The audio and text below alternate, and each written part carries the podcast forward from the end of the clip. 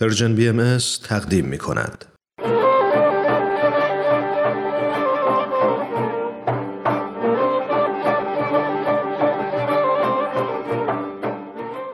کووید نامه 19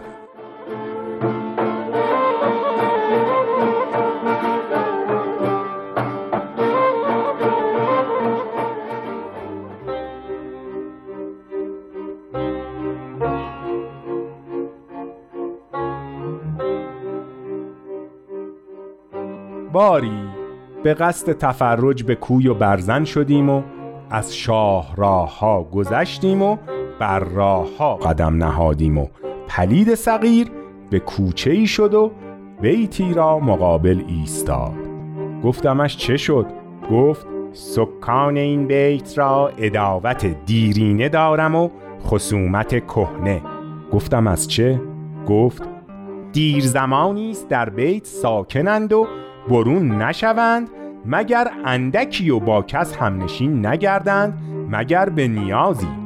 هرگاه بر اینان گذر بکردم فاصله از مردمان گیرند و چهره بپوشانند و دستان بشویند و رخت خیش به درون نبرند و خوراک خیش به نهایت دقت و قایت مراقبت نگاه دارند. گفتم حال که گوهر جان در این بیت به رایگان ندهند دشمنی کنی؟ گفت این چنین کسان مرا مانعند و حائل. گفتم بسا کسا که دیگران بر خود ارجه دانند و جان گرامی عزیز دارند بر این طریقت بزیند و اوقات گذرانند. گفت چنین گمان کنی؟ گفتم بلی. مش کرد و راه برفت و با او برفتم. بر سردری رسیدیم عظیم و دیواری افراخته و جداری افراشته و حساری کشیده. مردمان بدین سرای شدند و سختی خیش بگفتند و پاسخ بشنیدند. گفتم از چه بدین سرای شدیم؟ گفت نیک نظاره کن. چنین بکردم. مردمان بی فاصله و بر هم سوار چهره نپوشانده و آزادوار صرف کنان و بعضی در احتضار. منتظر و باشندگان آن سرای چهره پوشیده و در سلامت پشت هجاب بنشسته و در عافیت یکان یکان مردمان پذیرفتندی و از ایشان مزدی به ستاندندی و آنان را چیزی بگفتندی و رها بکردندی. گفتم اینان چه بر مردمان گویند؟ گفت پرسش از دریا شنوند و پاسخ از صحرا دهند. گفتم چه سود ایشان را؟ گفت نان بیشتر. گفتم ولی صاحبان این عراضی و حاکمان این نواحی مردمان خیش به نیکی نگه دارند که سیانت سلامت مردمان وظیفه دانند و حفاظت راحت کسان فریزه پلید صغیر تبسمی تلخ بکرد و برفت و در پیش افتادم.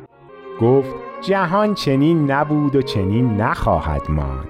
هر آمدنی را رفتنی از پیست و هر فراغی را وسالی از عقب.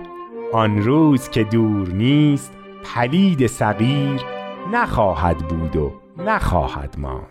اما پلید نبودم اگر حاکمان فلاح خیش در سلامت می دیدند و عالمان رضای حق در خلقش می شناختند و مردمان رهایی در اتصال می دیدند و خلاصی در پیوستگی.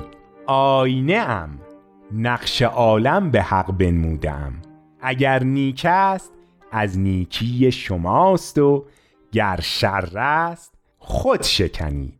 این بگفت و برفت.